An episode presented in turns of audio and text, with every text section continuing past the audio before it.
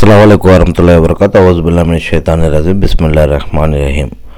ఒకరోజు ప్రవక్త మొహమ్మద్ అస్లం గారు తరావీ నమాజ్లో రాత్రి మొత్తం కూడా ఒక్కటే వాక్యాన్ని నమాజ్ మొత్తం కూడా చదవడం జరిగింది. మళ్ళీ మళ్ళీ అదే వాక్యాన్ని చదవడం జరిగింది. ఆ వాక్యంతో ఆ యొక్క నమాజ్ మొత్తం కూడా చదవడం జరిగింది.